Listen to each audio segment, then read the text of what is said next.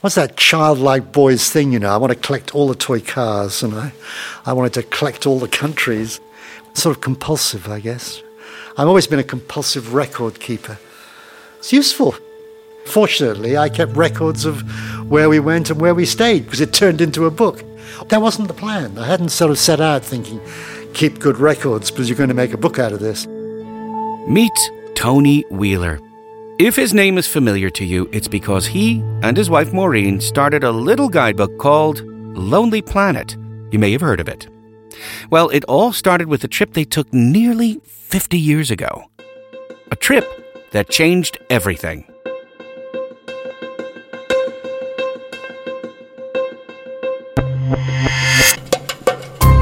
Hi, I'm Jonathan Groubert, and this is The Journey. The Journey is an original podcast by KLM Royal Dutch Airlines where we meet extraordinary people whose lives are transformed by travel. Tony Wheeler grew up born to travel. His father worked for a British airline in the 1940s and 50s. So, in an era when most people were still traveling long distances by boat, Tony went by plane. First stop, when he was a year and a half old, was Pakistan. It took three days to fly to Pakistan because you only flew in daytime. You stopped at night. You flew down to Marseille from Poole you spent the night in Marseille, got on the plane again the next day, flew to somewhere else to refuel, and then somewhere else, and ended up, I think, in Cairo or something. And, and another day, you flew on to the Gulf and refueled again, and eventually on day three, you got to Karachi. Travel, shall we say, was a bit different in those days, and so was doing business, especially at the airline Tony's father worked for. I mean, now, you know, everywhere an airline goes, everything is outsourced, of course. If you had staff, you'd have them locally. Whereas in those days, they sent staff out from Britain. So he was sent to work in Pakistan, in the Bahamas, and in America. Tony counted four different countries as home by the time he returned to Britain at 16. Although actually I was always at home everywhere. They were all good. But we did sort of come back to Britain every year, even if only briefly. So, in a way, England was home. Your grandparents lived there. So, I finished school here. Then I went to university, so that's three years. And then I worked for two years. And then I went back to university for two years. And then I left Britain and never came back. At 72, Tony Wheeler still rarely spends more than a few weeks in one place before hitting the road, or the skies again. He has a place in Melbourne and in London, but the journey that led him to where he is today all started back when he was still in school studying to be an engineer. He was strolling one afternoon through London's Regent's Park. The sun is still out, it's October, but it's still a little bit sunny. I'll sit down on the park bench and read this magazine I've just bought and sat down on this park bench and been reading for 15 minutes and this woman came and sat on the other end of the park bench here I am reading a car magazine, and she's reading Tolstoy. And we started talking, and it hasn't stopped for nearly 50 years. That woman was Maureen, and it turned out she was interested in other places too. That first summer that we traveled together, we went to Czechoslovakia and then we went down into Austria and into Yugoslavia and then back to London at the end of that month or so. During my last year at university, we started talking about doing a big trip. It was the era for that sort of trip, and we were both very enthusiastic about doing that. Carpe diem, you know, seize the day. You only live once, all those things. You realize how unusual that is, yes? No, it's not unusual at all. A lot of people live their lives in as full a fashion as they can. They should be if they're not. the year was 1972. Flower power had had its heyday, but the anti establishment sentiment was still strong. Lots of young people were setting out to discover the world on their own terms. It was the era of the hippie trail. You know, the hippie trail was one of the things to do, and the Beatles were in India, and lots of people were traveling across Asia and uh, coming back with these smelly coats from Afghanistan and buying and selling things and looking for the meaning of life and heading down to the beach and taking their clothes off in Goa and heading up to Nepal. Traveling the hippie trail was different. especially if you grew up regularly using planes as a mode of transport. We called it the Asia Overland Trip. And the idea was you went to Asia and you didn't fly there, you went overland. You definitely went through Istanbul. You went across Turkey, or you might have gone down into Syria and Iraq, but Turkey was the usual route. You went into Iran. You certainly went to Tehran. You probably went down to Isfahan and Shiraz and so on. You went into Afghanistan, to Herat, down to Kandahar. Everybody went to Kabul. And then you carried on Pakistan, India, and Kathmandu. And Kathmandu was sort of the destination. That was the place you headed to. Tony and Maureen started planning their trip there was just one problem. There wasn't all the information there is today. You know, you couldn't go on the internet and Google for hippie trail and find out all about it. You couldn't go into a bookshop and find a dozen books about all the countries that you're going to go through and read people's accounts of doing this or doing that. You know, that information just was not there. Back then, travel guides for that part of the world didn't really exist, so you more or less went into your travels blind. But that didn't stop Maureen and Tony. We bought an old car in London with the intention that we'd just drive it as far as it would go. The intention was we'd go somewhere where we could sell it. And you couldn't sell it just anywhere. So we'd sort of thought, well, you could go to Kathmandu and sell it in Kathmandu. Our aim was to get to Australia because at that time, if you were British, you didn't need a visa. You could just turn up. And so, when the school year finished, Maureen and Tony filled their car with spare parts, a tent, maps, sleeping bags, a stove, and food. They set off from Tony's parents' place shouting, We'll be back in a year. They crossed the English Channel by boat, and then the drive began. From Amsterdam, they drove via Switzerland, Italy, and Greece to Istanbul. They took another ferry across the Bosphorus into Asia, traveling through Turkey. So far, everything had gone to plan. Well, most of the time. Somebody turned up with a gun, but he, I'm sure he was there to look after us rather than. How can you be sure? I'm still here today. Well, well, when they turned up with guns, what did you think? What do you do? You know, well, they didn't shoot us. They they said, "Would you like some tea?" you know. After that, it was on to Iran, where they encountered the Shah's motorcade, and then to Afghanistan, it was a tour of highlights Isfahan, the Caspian Sea, Mashhad, Herat. When they got to Kabul, they sold their car and took a bus from Jalalabad over the Khyber Pass into Pakistan. After that, it was more buses from Peshawar to Lahore, and then to Amritsar in northern India. They stopped in Varanasi, the holy city where India's Hindus cremate their dead. From there, they took a train to the Nepalese border and the dawn bus to the end of the hippie trail, Kathmandu. In some ways, Kathmandu was a high point of the trip because it was cheap, the food was good, and everything about it was exotic and wonderful, wonderful. Everything you'd hoped. Everything I'd hoped, yeah.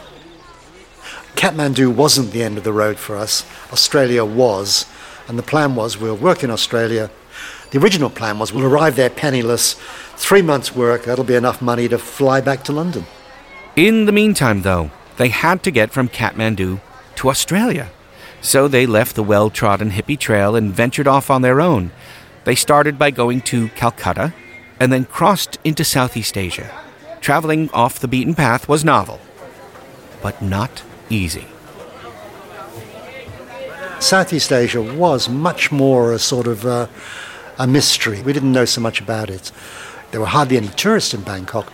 Tourism in Bangkok at that time meant GIs and R&R from the Vietnam War, basically.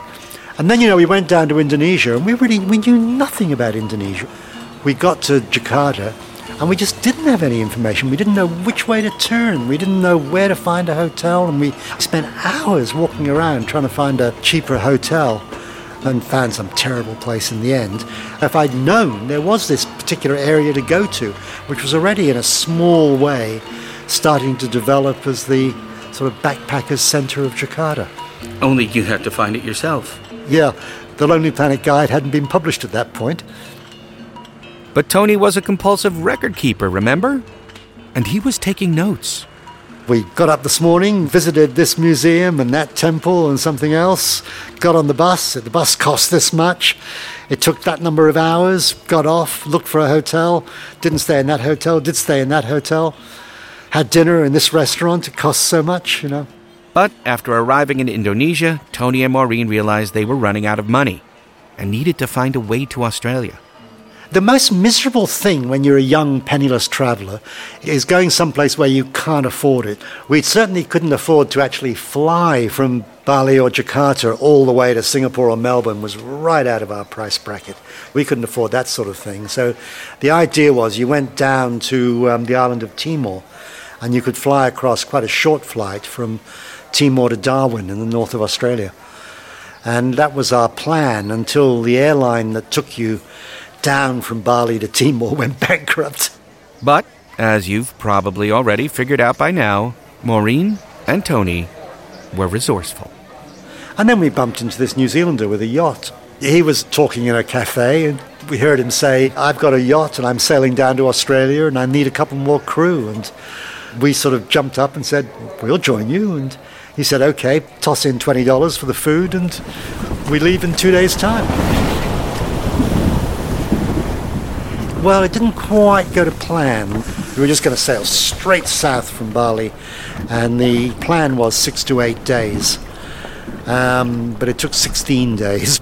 There was no wind, and you know, when there was wind, it blew in the wrong direction, and we were becalmed for a couple of days at one point, and the food was running out, and it was um, not the most comfortable trip. but you know, you, you're young, you put up with these things. Didn't you have a moment when you were scared? Oh, yeah, yeah. After the becalmed episode, there was a storm episode, and the sails split one night, and you're spinning around in circles, and you're thinking, was this a good idea? Probably not. Eventually, though, they got to the very northwestern tip of Australia. We landed at a place called Exmouth. We arrived there, and you know, our captain rowed ashore and boat and walked up the beach and hitched a ride into town and found the immigration officer and said, I've just showed up in a yacht, come out and stamp our passports, well, which was exactly what happened. The immigration guy said to Maureen and I, Well, what are you? Are you visitors or immigrants? And we said, Oh, A, is there a choice? And B, what is the difference? And he sort of scratched his head and he thought, well, no one's ever asked me that. And he said, I don't know. And he sort of flicked through the book and he said, oh, he said, if you're an immigrant, you get um, medical insurance for three months for free. So we said, oh, okay, then we'll be immigrants. So he stamped in our passport, arrived in Australia, immigrants. Because at that moment we'd said immigrant rather than visitor, we were in the door and could stay. Our original plan had changed because by that point we'd had so much fun. It had just been this wonderful trip. Everything had been just terrific, and we'd seen so much, and we'd just got a taste for it and really wanted to do more of it. We decided we'll spend a year in Australia and we'll save enough money to travel for another year. So instead of around the world in one year, now it's around the world in three years. So we hitchhiked across to Sydney, and the last ride dropped us off in Sydney. And I remember Maureen said, Well, here we are, we've made it. We've made it all the way from London to Sydney. We've taken six months, it's been a great trip how much money have we got left? And I said, well, we've got 27 cents. that was what we, that was, honest to God, what we had left. 27 cents wasn't a lot of money, even in the early 1970s. But did that stop them? It did not. They simply forged on like they always did. I had a camera and we got $25 for my camera from a loan shop. And Maureen got a job in a sandwich bar that day, so all the sandwiches that were left over that evening she could bring home. So we had food as well as getting paid, and um, away it went. Tony and Maureen immediately started working. They put in long hours. Their strategy was to live on one salary while saving the other. They also started making friends, friends who were curious about their travels. So many people asked us, Where'd you go? How'd you do it? What did it cost? They'd say, Oh, those hotels you said you stayed in, could you just write them down for us? I began to get more and more notes we were giving to people, and you began to think, well, why couldn't you make these notes into a book and actually sell it to people? And that is exactly what they did. We started writing this and wrote more and more of it. Um, it got bigger, and um, I drew maps for it. It was all very amateur. This is all of Asia in 96 pages. And the first 1500, we folded and stapled and trimmed them ourselves. We were trying to think of a name. Yeah, we got a title across Asia on the cheap. We didn't have a name for the publishing house. And um, there's a song where Joe Cocker sings Space Captain about traveling across the sky and this lonely planet catching his eye. And I said to Maureen, Lonely Planet, doesn't that sound good? Why don't we call it Lonely Planet? And Maureen said, Great idea, except actually he sings Lovely Planet. So it was a mistake. I'd misheard it. The name's been an error for 50 years and with their misheard name, the book was ready. Now all they had to do was sell it. And I went into what was the biggest bookshop in Sydney and found the guy who ran the travel book area. And the travel book area was just, you know, a few shelves. It wasn't anything like it would be today. And I described what I was planning to do write a book about the hippie trail and produce it myself. I described it to him. He said, "No, that sounds okay." He said, "If you come in here with that book as a, something I could put on the shelves, I'll buy 50 copies." So we did it, and I went around all the other bookshops in Sydney, and nobody else ordered 50, but they all ordered 10 or 12 or 6 or something, you know. They all ordered some. And within a week or two, we'd sold the whole lot. We had to reprint. And then we had to reprint it again. We ended up selling nearly 10,000 of that first book, and we only ever sold it in Australia and New Zealand. It didn't get out of Australia and New Zealand. Tony and Maureen had originally planned to work in Australia for a year, save some money, and spend another year traveling back to England to resettle there. But in the meantime, Lonely Planet had been born, and their trip's date of departure was approaching. Except we're not now setting out back to Europe, we're setting out to do another book. So, when was the moment that you realized that this is who you were? I think when we set off to do that second book, I sort of thought this is the start of a business. Instead of heading back to England, they decided to write a guidebook that zoomed in on Southeast Asia. It was very evident that this was an area that people didn't know about. All they knew about Southeast Asia was Vietnam. It was the mid 1970s, and even though the war in Vietnam was coming to an end, no one was thinking of it as a place to travel. But Tony and Maureen could see that the whole area was starting to open up. So they traveled around there for a year, fact finding for the new book. We set out from Sydney. We travelled up to the north of Australia on a motorcycle. We took the motorcycle across to Timor, and then we took that motorcycle all the way through Asia.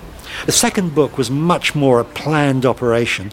We knew we were doing a guidebook. We didn't just note down the name of the place we stayed, we noted down the names of all the cheap hotels and chose the ones we were going to write up about. And we travelled around pretty much everywhere we could think of that people would travel to. The first one was printed by some guy, and he was the printer. All he had was the one little printing press in his basement. The second one was printed by a professional printer and it was professionally done. And the whole thing about it was far more professional. Lonely Planet was beginning to grow. They decided to settle in Australia, not England. And Tony, well, he gave up on the idea of being an engineer. Over the next few years, they made a name for themselves by producing a dozen or so guides for countries that, at the time, were on the literal road less traveled, like Sri Lanka and Burma, today's Myanmar. They were small, inexpensive books, and by this time they had a network of travelers and writers who they'd commissioned to gather information. They hired an assistant, found a distributor, and paid an artist to draw their maps. Tony even went to the Frankfurt Book Fair, the largest book fair in the world, to promote Lonely Planet. But after a while, it became clear that they needed to put out a guide to a much larger country and one of the most complex in the world. A book that would be a game changer. We'd sort of done these books and we thought we got enough money now to actually do a bigger book. There were a lot of people going to India. We covered India in a small fashion in our All of Asia book, but you know, it was nothing at all compared to the size India was. It was a risk but one they felt they had to take if they were going to prove their worth to travelers. It came out to be much bigger than we had intended. And it took much longer to put together. It took a long time to put together. We'd been doing 200 and 300 page books, and suddenly we had a 700 page book. We'd been doing books that were 295 and 395 and 495 dollars. And suddenly we had a book, that I think it was $14.95. And these books we've been doing have been selling, generally, you know, 10,000 was our usual print run if we thought it was going to be a good book.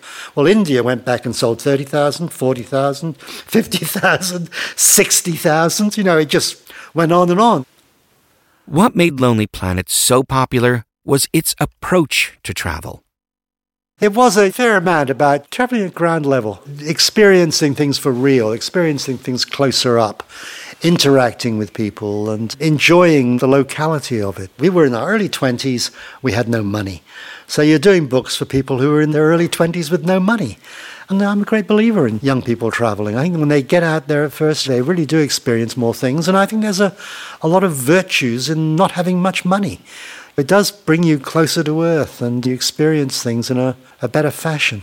They also provided travelers with practical, useful information that couldn't be found anywhere else. Today, all that information is available. You want to do a map, you look it up on Google Maps. Whereas in those days, so often you couldn't find any map at all. You'd have to go and you'd walk, you'd pace out 100 paces.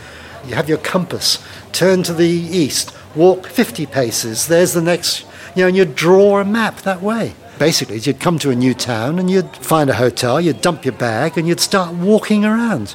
And as you walked, you'd be drawing the map and you'd be noting the places, and you did it that way. A lot of walking. You had to see the market at dawn, you had to see the nightclubs at midnight, you had to do it all. After the guide to India came out, things changed. And before they knew it, Lonely Planet had become kind of an empire. The guides became so popular that Ethiopian rebels in 1991 used a Lonely Planet map to find their way around Addis Ababa to overthrow the government. Rebellions aside, Lonely Planet, the company, went from strength to strength. It grew enormously, and I was kind of stunned. It did grow far more than I anticipated, and it got bigger than I anticipated, and it became an international operation. They were growing because the world was changing. It was opening up, flights were getting cheaper, and people were traveling more. Tony's compulsion for collecting things, whether it was countries or the facts about them, was core to Lonely Planet's success. They moved from hand illustrated hippie books about places off the beaten track to Lonely Planet, the world's largest guidebook publisher. It was a household name. They had published 500 books of nearly every country in the world and sold tens of millions of copies. They had more than 500 employees and 300 authors on the road. Tony and Maureen had started Lonely Planet almost on a whim 35 years ago in a small Australian apartment. Things had changed so much by 2007 that they decided to sell it. Our kids weren't going to carry the business on, and the business was getting increasingly digital. The digital side was becoming more and more important, but it wasn't my first love. You know, my first love was the books in print, so that wasn't going to carry on. And if you're going to be involved in anything, you've got to be absolutely passionate about it. You can't be thinking, well, I quite like this, but isn't my great love in life. We thought, you know what, that's time to move on to something else. Did you not have a sense of loss? Oh, yeah, but it was time for a change. After selling the company, Tony and Maureen started the Planet Wheeler Foundation, which has over 60 projects in Asia and Africa that help fight poverty. These days, Tony and Maureen divide their time between Australia and London and, of course, all the other places they still want to visit. Because Tony is still passionate about travel. Tony Wheeler collects countries like some people collect stamps. I get a real kick out of going places and, you know, new places in particular. And there's lots of places I haven't been to. Uh, you know, last year, one of the places I went to was Cyprus because I'd never been there before. And, you know, you draw a straight line between here and Australia, and I was flying back to Australia, and I thought, well, I could just stop in Cyprus and have a look around Cyprus. Someone asked me recently, what's on your bucket list still that you really want to do? And I came up with 30 with no trouble at all. Two years ago, I did a four month trip. It was a driving trip. I drove from Bangkok to London with some other people in old cars, old MGBs, the English sports car of the 60s and 70s. Every single day of that trip was just like the old days. It was like the hippie trail in the 70s, it was the Silk Road in 2017. But for Tony, the essence of travel is that it opens you up to the generosity of others, usually in the most unexpected of places. You go to Iran, and I've been to Iran a number of occasions, and you've met nothing but kindness so often. And I remember one occasion about oh, 10 years ago, and I was traveling around uh, by myself, traveling around Iran. And on a number of occasions, I'd be in a restaurant and I'd be sitting there and I'd ordered food, and someone would come over from another table and said, We see you by yourself. We speak English at our table. Why don't you come and join us? And that just doesn't happen in restaurants in the West so much, does it? You don't get invited to somebody else's table in a restaurant. That's, that's great. Do you think that's what travel does with people? Yeah, it does. If people did travel more, they would be kinder, they would be more out there, more empathetic.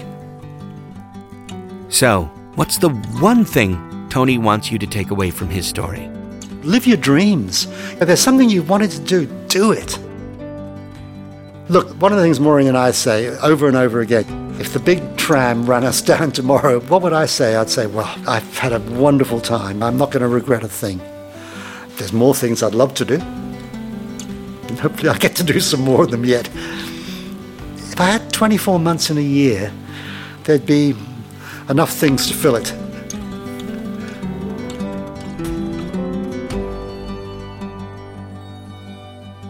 Tony Wheeler. We'll put links to Tony's books and the Planet Wheeler Foundation on our website, podcast.klm.com. You've been listening to The Journey, an original podcast brought to you by KLM Royal Dutch Airlines. For more background on this story and to hear more stories about the trip that changed everything, go to podcast.klm.com. And why not review us on Apple Podcasts? It helps other listeners find this podcast. Thank you for listening. I'm Jonathan Groubert.